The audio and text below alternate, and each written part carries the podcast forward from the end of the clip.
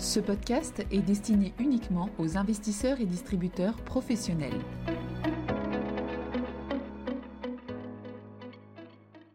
Bonjour à tous, bienvenue dans cette édition de 5 minutes pour comprendre où nous allons parler du FOMC de septembre 2023. Avant de commencer, rappelons le contexte qui prévalait au moment de ce comité de politique monétaire. L'inflation totale aux États-Unis est remontée en août pour le deuxième mois de suite à plus 3,7% en glissement annuel, essentiellement à cause d'une légère remontée des prix à la pompe et à cause d'effets de base liés à l'énergie devenant moins favorables.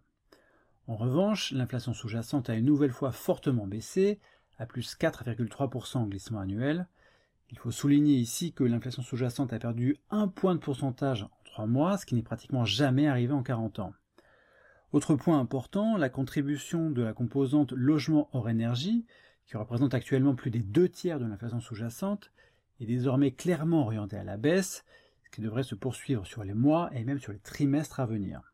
Le marché du travail a continué à ralentir sur les derniers mois, rien de catastrophique, mais on peut noter la nette décélération des créations d'emplois, ainsi que des salaires. Par ailleurs, les différentes enquêtes ont évolué en ordre dispersé, les deux ISM sont sortis un peu au-dessus des attentes en août, l'ISM manufacturier est remonté à 47,6, mais se trouve en zone de contraction pour le dixième mois consécutif, en revanche, l'ISM Service a rebondi un peu plus franchement, à 54,5. L'image est un peu moins rose pour les enquêtes PMI, mais on peut retenir de ces enquêtes qu'une contraction de l'économie n'apparaissait pas imminente.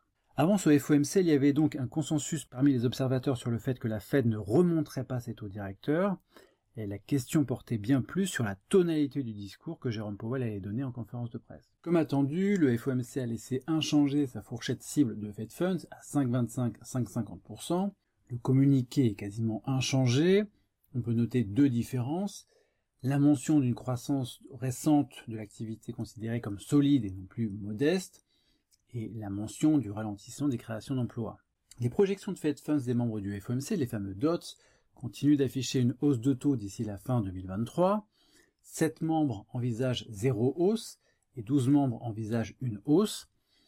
Mais les projections de Fed Funds pour 2024 et pour 2025 sont revues à la hausse de 50 points de base. On est ici en plein dans le plus haut pour plus longtemps. En ce qui concerne les autres prévisions, les prévisions de chômage sont revues à la baisse et les prévisions de croissance à la hausse. Un élément intéressant, pour toute première fois, la prévision d'inflation sous-jacente pour 2023 est revue à la baisse, idem pour 2024. La conférence de presse s'est articulée autour de deux idées. Tout d'abord, le fait que la croissance ait été plus forte que prévu récemment justifie des taux élevés plus longtemps. Et deuxièmement, le fait que la croissance ait aussi bien résisté peut faire penser que les taux neutres sont plus élevés que ce que la Fed pouvait penser jusque-là. Jérôme Powell insiste sur le fait qu'on ne peut justement pas savoir où se trouve cet taux neutre. Très peu de la discussion a porté sur les deux objectifs principaux de la Fed, l'inflation en elle-même et le marché du travail. Jérôme Powell a un petit peu minimisé la récente décrue de l'inflation sous-jacente. Il a indiqué qu'il ne s'agissait que de trois bons chiffres, mais il a indiqué que cela permet à la Fed de prendre son temps.